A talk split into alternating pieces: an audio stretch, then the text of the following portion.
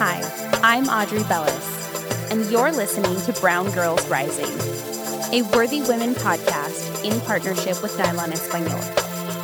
We tell stories about fierce, femme, leaders, and activists of color bettering our worlds.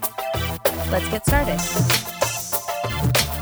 We are back in studio today with a very special guest. We have Patty Rodriguez. For those of our Worthy Women followers who have been with us since our conference last year, you know how I fangirl.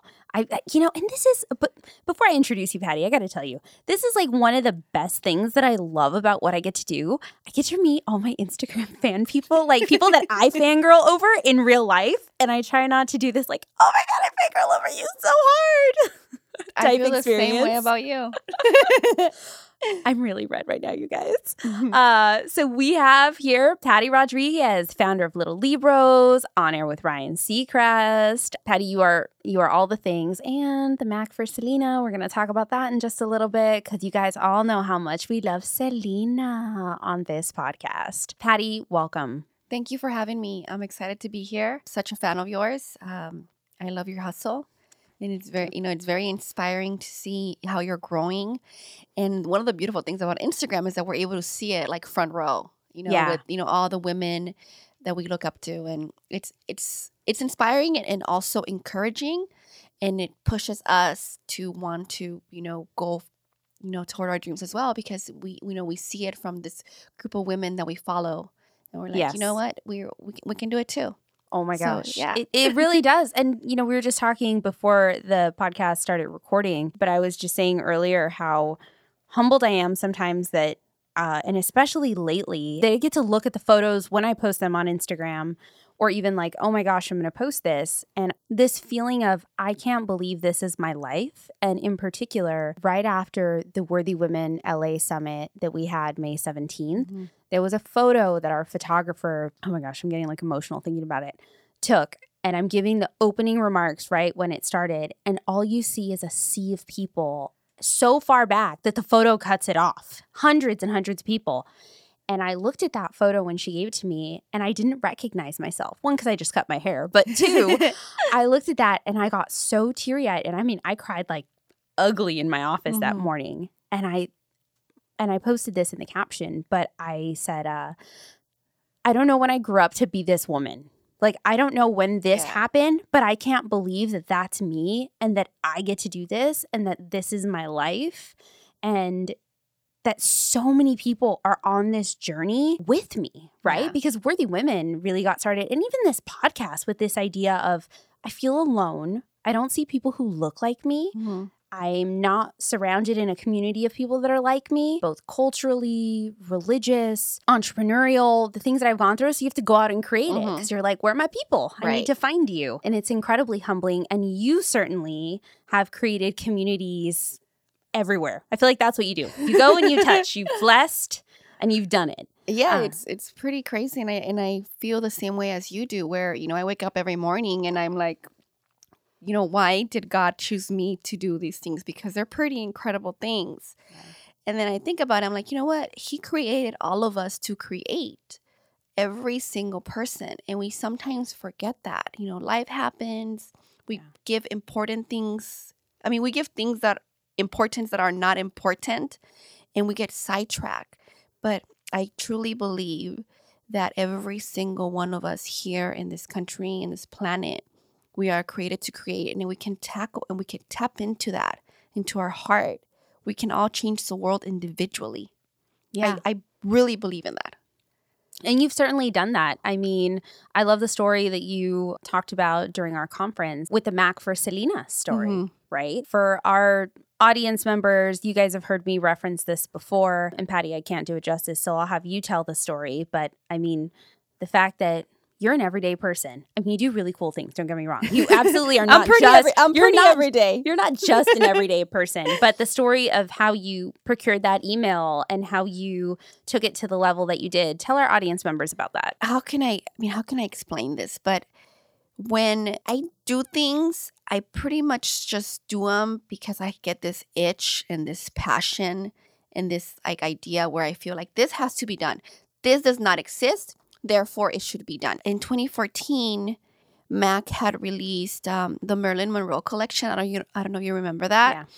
It was, you know, it had sold out, like it was huge. And I and I looked at it and I said, you know, uh, Marilyn Monroe has been, you know, has passed, and she's an American icon. And and if they can do this for her, why can't they do, do this for another American icon, for Selena, for Yeah. Selena?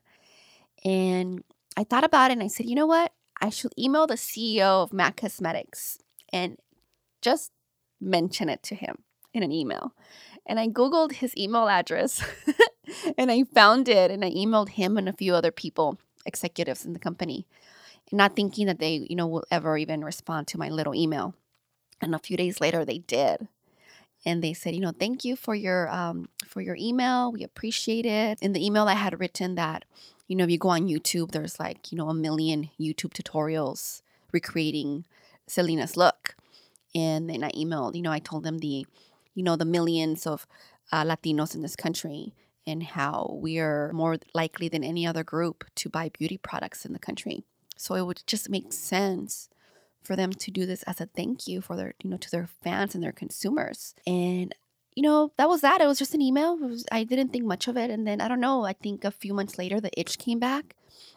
And I said, you know what? I should probably create a hashtag on Twitter so it can go viral and create a movement. And I created uh, Selena Quintanilla for Mac, Mm-hmm. the hashtag, and it did not go viral. It was it just it was a fail. Like, well, that's kind of a lot of letters. yeah, it's a lot of yeah. So that was a failure, like massive. And I said, okay, well that didn't work, and I just let I just let it go. And you know, here and there, I would sprinkle, you know, t- tweets about it, like you know, who would want a Bidi Bidi Bom Bom lips, lipstick? You know, raise your hand, Yeah. and it wouldn't create any traction. And it was like, ah, you know, whatever. Just it's not a big, you know, it's it's just me being silly. And then uh, in 2015, two years ago, I saw this image online. It was so well done. It was an image of the MAC lipstick with the Selena trademark signature. Mm, And I really thought, wow, MAC is doing this now. Because the image was so good. yeah. And then I go and I Google it to try to find out, you know, when is the launch? When is the release date? I'm thinking it's done, it's happening, and I'm really excited. And it turns out that this image was actually created by Jose Figueroa, a makeup mm-hmm. artist who was also aligned with the same vision and idea that, hey, MAC Cosmetics, like you're Yeah. sleeping on this idea, you know, like this is need to do this. And that's when I I said, you know what? I should do the petition now this is a perfect opportunity because that image was going viral. And I said, let me do this. I said, you know, with the petition and the image going viral together, I think it will be like it would just it would just make sense. Right. And I created the petition. I didn't think much of it and I just left it alone. I did my thing. A few days later, I'm looking at it and there's like 30,000 signatures. And I'm freaking out because everyone's trying to reach out to me like CNN, NBC. And I'm like, what did I do? like, what have I done? and I was like, oh no. And I kind of like hid for a few weeks because I just, I was like, what am I like? This is getting too big for me. Like, I don't even know what I'm supposed to do with this. Right. And I was in contact with Mac. I had told them that I did the petition and I had told them about the image uh, also going viral, Jose's image. Then Mac was like, thank you for your for your passion. You know, this is we, you know, thank you, just thank you. And I, and I don't know what came over me. I was like, this is not a suggestion, Mac. Like you need to do this. this is us giving you permission to use our icon. Yeah. Like this is, you know, this is us giving you permission because we own this. This is our culture. This is this is, this is our icon. This is this belongs she belongs to us. Yeah. And I immediately get a call from Mac like after that email. And they're like, "Well, what can we do?" You're like, oh, duh, I already All told right. you that. There's an image. It tells you exactly what to do. It's a blueprint. Come on. No, but they were so great, you know. And I said, well, you know, they're like, well, we can't, we don't even know if the family would want to do this. And I was like, well, you know, hold on. So I'm like Googling um, the Quintanilla family's contact information. And, and I call Suzette Mhm. and I said, don't think I'm crazy. She took my call, which was really weird because You'd be surprised. I take so many cold outreaches. when people DM me, email me, I am obviously not anybody cool, but I pick up everything. well, that's what I think too. I'm like, I'm not cool. Like, you know, this woman is like, they're like, she's like Quintanilla. You know, Yeah. like she's not gonna be taking my little call. So she took my call. And I was just like, I'm so sorry. Don't think I'm crazy. but Mac Cosmetics wants to get a hold of you. I don't know if you saw in the news about this petition. And Right. well, it got, you know, thousands of signatures. And she was so great and she was amazing. And, you know, like I cried to her, which was like probably just so weird. Um, but I told her, you know, how much her sister meant to me and meant to my family and to our, and I mean, she knows these things, but Oh, it felt well, yeah. nice to tell her. Yeah. Um, and then I went back to Mac and I said, here's Suzette's phone number, email address, connect, and I hope, you know, you guys can create magic together. And that was it. And then a few months later, just like everybody, I saw the announcement and I was like, that's pretty cool. yeah. And that was it. I think that is so incredible for a couple of reasons. So, number one, her icon status, and you know, you use the phrase she belongs to us, and that is so true. It is. I Yeah. because I I can I don't think we've ever had another Latina star like that that has really embodied what it means for first generation children, for Mhm. people that are ni de aquí ni de allá, right? Yeah. The accents, right? The pocha accents, Mhm. not being able to speak Spanish Yeah. fluently. And Mhm. we've had several guests on the on this show that have said like people accuse me of not being Mexican enough, Latina enough, whatever Mhm. enough because my Spanish is not very good. Because we all remember estoy muy muy excited, like yeah. right? For the We movie, all- I we've think- all been there. Yeah. When we forget a word. And We're just like, Yes. ah, get stuck. Oh, absolutely. and just her presence and her spirit. Mhm. I would argue that maybe Jenni Rivera would come in number two. Mm-hmm. But honestly, I think she was more famous when she died because I remember it used to not be cool to like Jenni Rivera because I used to love banda. My mom, my mom's Mexican, and my mom used to tell me, you know, I can't believe you listen to such, you know, chunt music. And I'm like, I love banda. But I was overcompensating because my dad's white. We had like nobody else around me. I was trying to be extra Mexican. You're trying to be extra Mexican. Yeah. It happens. Yes. But the other part of that that really strikes me is I remember you telling that story, obviously at the conference. And when we started this podcast and we were reaching out to people, I actually was able to secure a booking that we have coming up with Lila Downs because I remember you telling that story and I Googled and I found her manager's email in a press release from like five years ago. Yeah. And I emailed him and I said, I don't know if you're still her manager because I can't tell from your very old website that looks like pre WordPress. It looks like a blogger Tumblr page a from sign. like forever ago. But this is who I am. Here's what I do. And her song with Juanes recently, the words in this truly strike me as what it means to be a brown girl rising. I call I said I like to call myself and the audience members hijas de la revolucion. And that's what she reminds me of. And she's sitting there with her zapatista like like bullets in the album cover and he responded and he said, "Let me run this by Miss Downs and get back to you." And this was like a Friday at like 6 p.m. Oh man, I'm really getting emotional. And like two hours later, it's 8 p.m. and he goes, She's interested. This is our upcoming recording dates. And I said, Oh my God. Oh my God. Oh my God. Right. I was Yeah. kind of freaking out. I couldn't believe it. And then um, I said, Well, this is a partnership, obviously, with Nylon Espanol. This is what we're doing. And he said, Yeah, I know that. We have an upcoming shoot, not with Nylon Espanol, but with Nylon for her upcoming album release. We'd love to see, since she's based in Mexico, if we can time the interview for when she's in Los Angeles for that shoot and around her album. And I just, I sat there and I was like, wow, oh my God, thank you, Maurice. Thank you, thank you, thank you, thank you. Like, I can't believe you responded to me. Like, it was such Yeah. a, and I distinctly remember sitting there going like, well, why can't I reach out to these people? And I was putting together a list and I was sitting in the living room with my mom because I was with my mom Mhm. and I put together everybody that I want. I wanted Sandra Cisneros. I wanted Mhm. like here's all the icons that in a dream world I would want on Brown Girls Rising.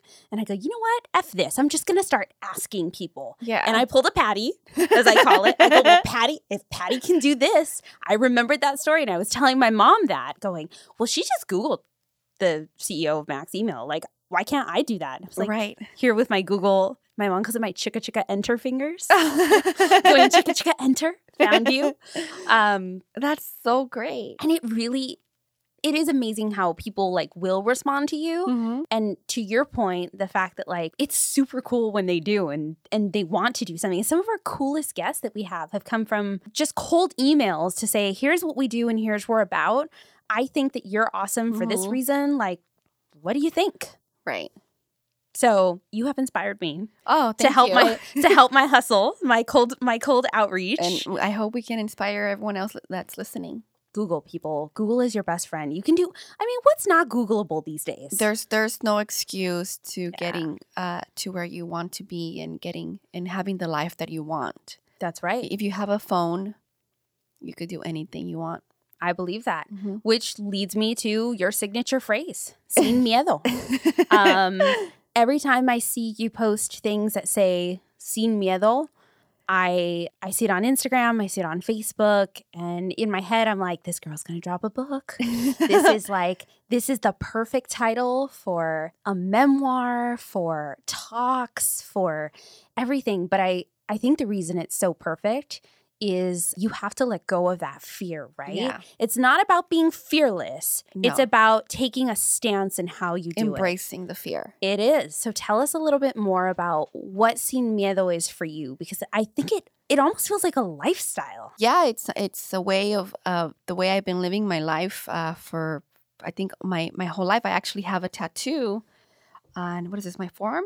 Yep. It says Sin Miedo, which I got uh, as soon as I turned 18 years old. Uh, so it's been a while. So it's I've been you know I've been living by this ideology. I always get asked, "What's your biggest challenge?" And I'm my biggest challenge because I'm my um I'm the one that believes in me the, the least. Yeah. And every time I go into something, I'm always scared. Like, oh, I'm scared of the of the rejection. Right. I'm scared of, you know, it's it's everything's everything's everything worth having is scary. You know, sending that email to the CEO Yeah. was scary. He's, like, you know, what is this guy gonna think of this Mexican girl, you know, from LA? But I sit there and I said, okay, why do you feel this fear?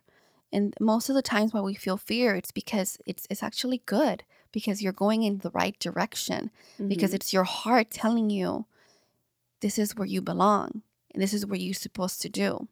So instead of me running away from the fear, I I literally welcome it into my into my home and I literally uh, tell it to sit down so it can watch me prove it wrong. oh, I um, like that. So I that's I and I didn't intend for it to create like this mini movement the way it has been. I it's just it was mostly for myself and now I see it, you know, where I get, you know, women reaching out to me and I I've seen a few women already getting tattoos and they're like you inspire me and they Yeah, have I would get that tattooed. tattoo. I would add to Um, my collection with that. And I, and I and I think it's I'm like, well, you know, that's amazing. That's very powerful and I, you know, and I hope, you know, you you continue living your life sin miedo, embracing that fear, em- you know, challenging yourself every single day, growing mentally, especially in our communities. I feel that we're we are not where we are supposed to be with um, women and people that can lead us and help us and hold us by the hand to take us to the pinnacle of what we can be as human beings and what we can do for our communities. And I'm taking that responsibility now that I'm a mother Yep. to make these two men, because I have two boys, and create men that f- that love their community, that are proud of being Latinos, that are proud to being uh, hyphenated Americans, but also being proud of to be an American. Yep. Um, because this is our country, and we're not going anywhere, so we have to make this country even better. Yep. And I think that's the reason why our families, our grandparents, eh, well, that is the reason. Our parents, grandparents, our great grandparents, they came to this country for a better life. So we will be doing a disservice to them if we didn't take on that challenge So to make this a better place for our children. You are 100% right. And I'm curious, as a leader in the community and you stepping up in the way that you have for women and just in general with your with your presence and all that you do in your community as your role has shifted to more of a leadership position how has your demographic kind of changed and now is as you've grown both in popularity through the ventures that you've had um, and the opportunities that you've had how has it changed the way how you view yourself and has your leadership style changed as a result being so aware of the impact that you have I think everything changed the minute I had my first son. that's when I started seeing things differently. I think before my son, I was pretty much just walking like a zombie, trying to. I, I honestly don't didn't know where I was headed. I was just going with the motion. I was, you know, I'm working at a radio station at the number one radio station in, in the country, in the world. and I'm thinking, you know, I'm good here. You know, I'm thinking, here's a Mexican American girl working with one of the biggest talents in the world. Like, what more do I want? P.S. It's on air with Ryan Seacrest. in case you guys didn't catch that, no But- big deal. Just Ryan Seacrest. But after I had my child, I said, well, you know, this is not just about me and about me just going with emotions. Now there's substance in my soul and in my heart to make the world a better place because I want my child to have a better place. And I and I'm very passionate about this. I really want my children to be very proud of who they are and also be very proud of this country. Yeah. And and now I'm aware and I actually gravitate and I look and I and I and I seek members of my community that I can talk to and that I can touch and then if I can share my story and if that can lead them to go after who they, what they want to do then I know uh, what I'm doing is the right thing. Yes. Yeah. Um, you talk about raising sons that are are proud, right? Proud to be. I, I like how you use the term hyphenated American. I love that. Proud to be Mexican American. Yeah. Is that something? And we ask this to all of our guests on this show. Is you know the name is obviously Brown Girls Rising. What does it mean to be a brown girl to you? And is that something you personally have held a title where you feel pride or shame around? I think growing up there was a little bit of shame. I think I was um embarrassed of the way I would talk because sometimes, you know, it, it took a while, but sometimes I don't pronounce the English words correctly. Is uh, English a second language for you? It is. So uh, there was a shame there.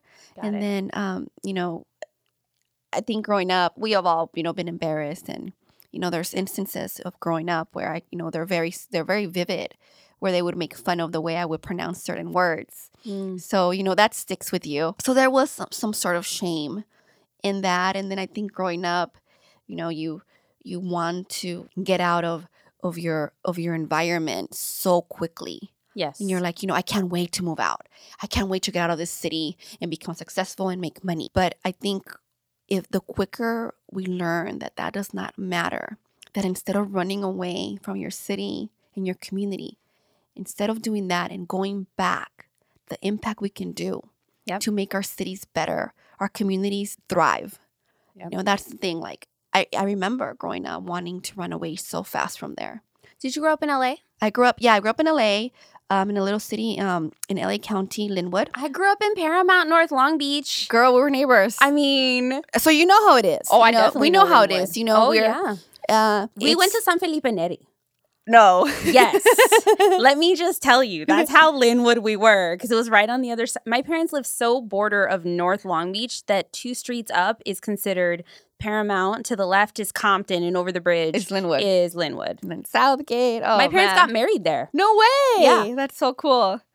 Yeah, that's um that's awesome. Like I, I love that. And you know, we need to go back to our city and Oh, make yes. them better. And, and and and I see that the people that are running the city of Lynwood feel the same way too. And it makes me proud that they're, you know, working hard to make our cities better. So instead of running away, go back to where you came from and just whatever it is. Uh, Mayor Brown from Compton. Yeah. We were introduced to her to be on this show.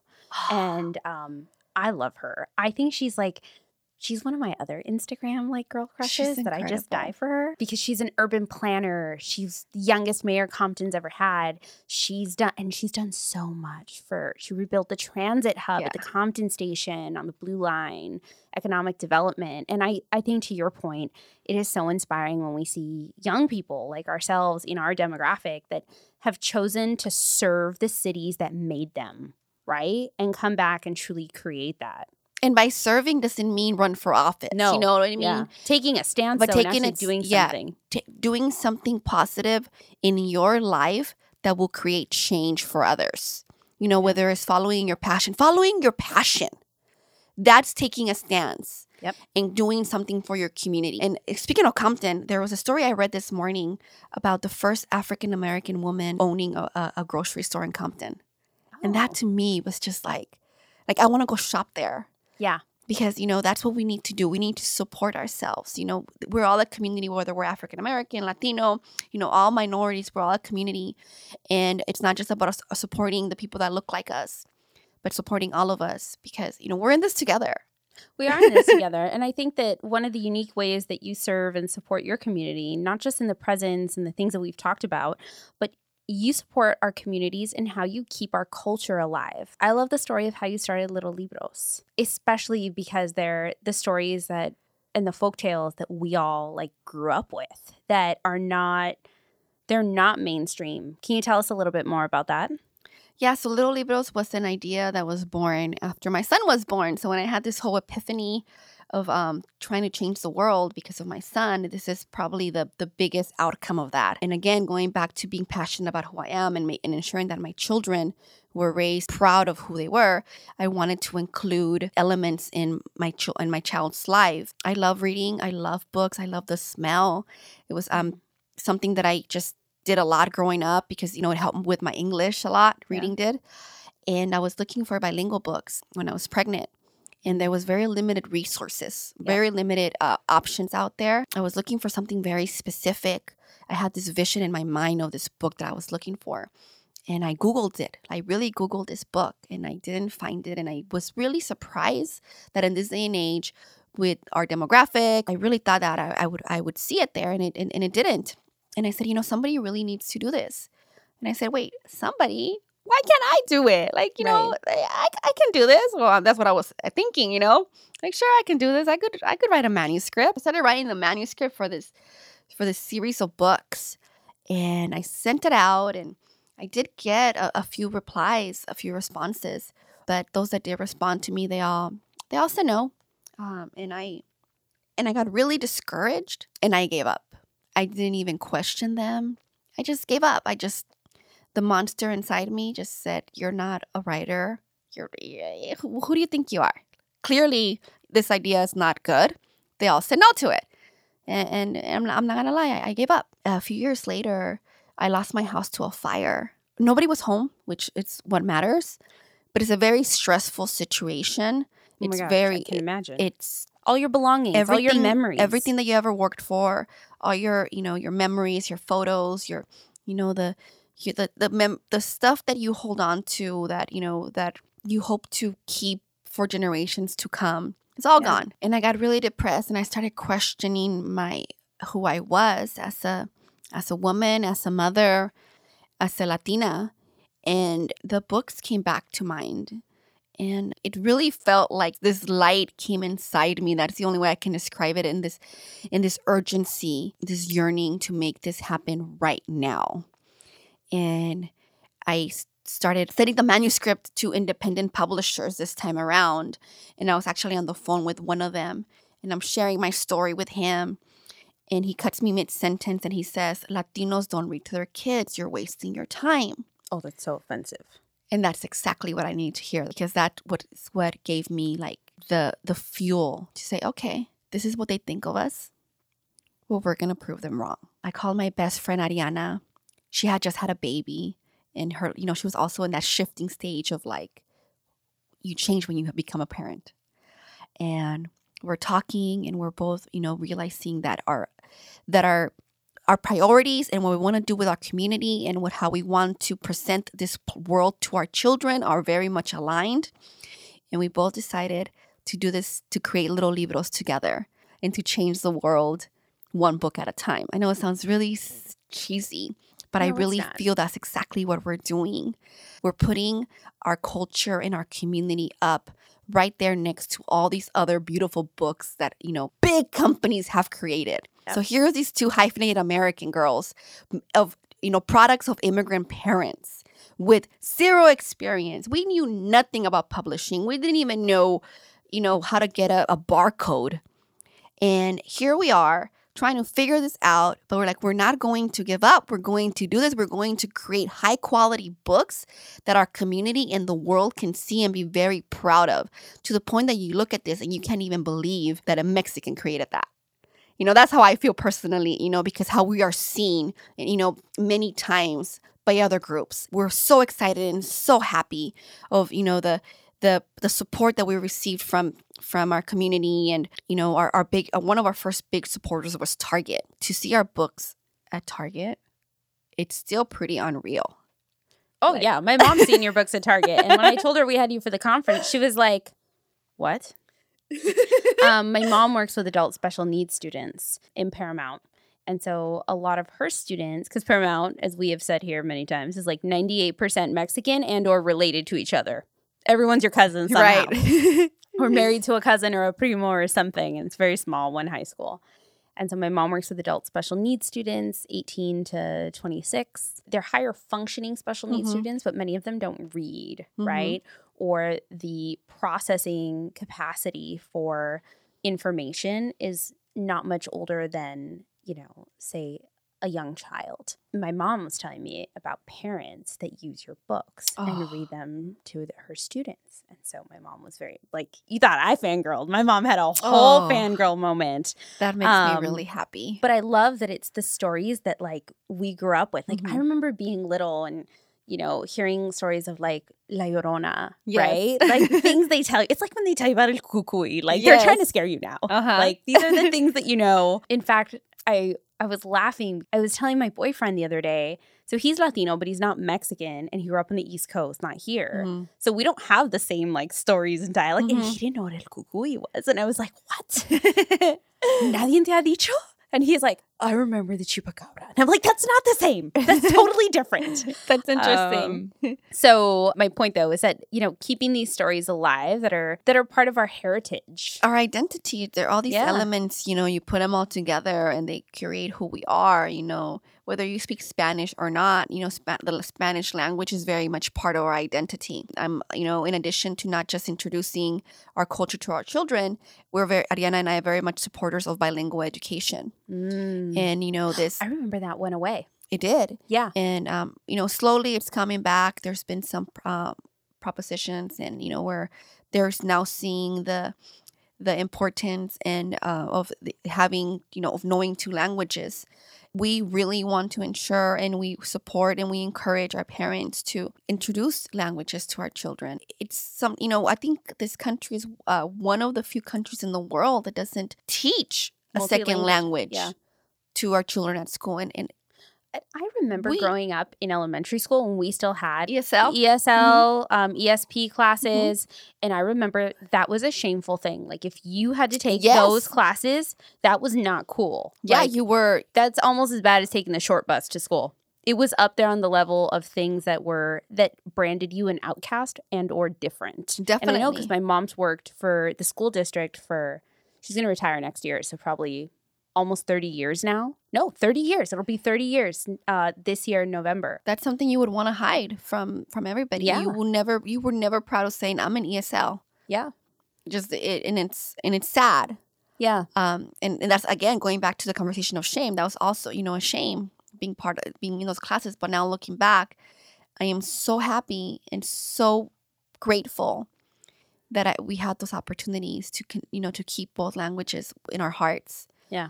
And now as, you know, first generation and now these, you know, you know this group of young hyphenated Americans, uh, we're able, we see the importance and we can go and we can introduce this to our children and do it right this time with no shame, Yes. but with pride.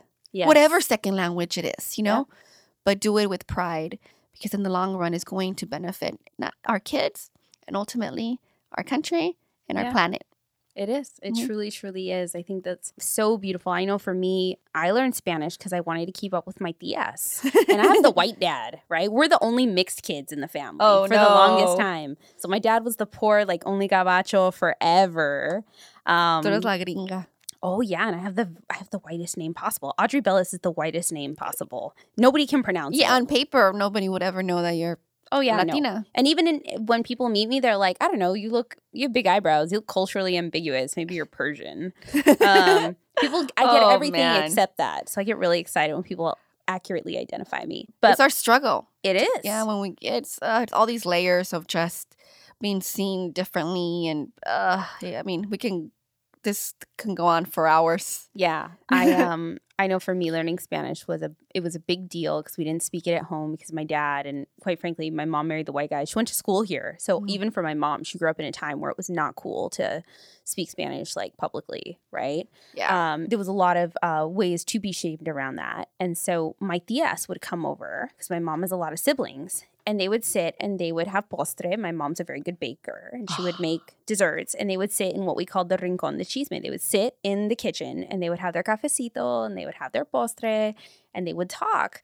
And I was a very nosy child. Like I was I was older, right? I was like a little adult for a little kid. I wanted to be around and so that they wouldn't I wouldn't repeat things. They used to say things in Spanish until I got wise enough and I picked it up. And then they started doing like the pig Latin in Spanish. I don't know if your family does that. They're like sifi tufu kieferefes. No? You heard that? No. Oh my God. It's like I mean, I think I did that in, in elementary Oh, school, so- junior high. so they do it and that was really when they were trying to like keep secrets from us so that we wouldn't go repeating so then i had to learn that and i'll never forget this my tia julia who's the oldest and always encouraged us to speak spanish she used to take us to mass in spanish so that we could learn properly That's great. i wear the veil That's great. um and so my tia julia wanted me to go i wanted to go see disney on ice because her company she used, that she used to work for gave her tickets hmm and she goes, Ika, I'll take you, but you have to learn Spanish if you want to go.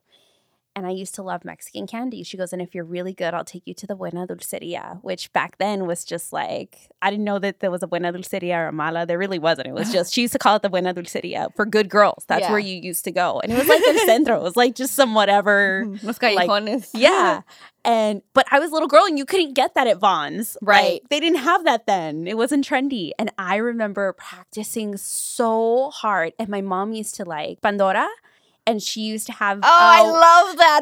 Oh my band God, Or that was- group. yeah, she used to have one of their CDs, and I remember being like eight years old, and I used to take it into my room because I had a had a Sony boombox, and I used to play it over and over and practice my Spanish because I wanted to go see Disney on Ice, and my tia wasn't going to take me if my Spanish wasn't good enough. And I distinctly remember that she took me, and then she took me to the dulceria, and I remember buying a box of mazapanes and not knowing that they were called mazapanes because it has the branding of De La Rosa on the outside. I Uh-huh. used to tell her I wanted the De La Rosa ones. And um and that was a big deal for me. And I always felt so much more connected to my mom and my tias because I could sit at the table with them and understand what they were saying. Whereas my sister, who's six years younger than me, Sarah never learned Spanish until she was significantly older.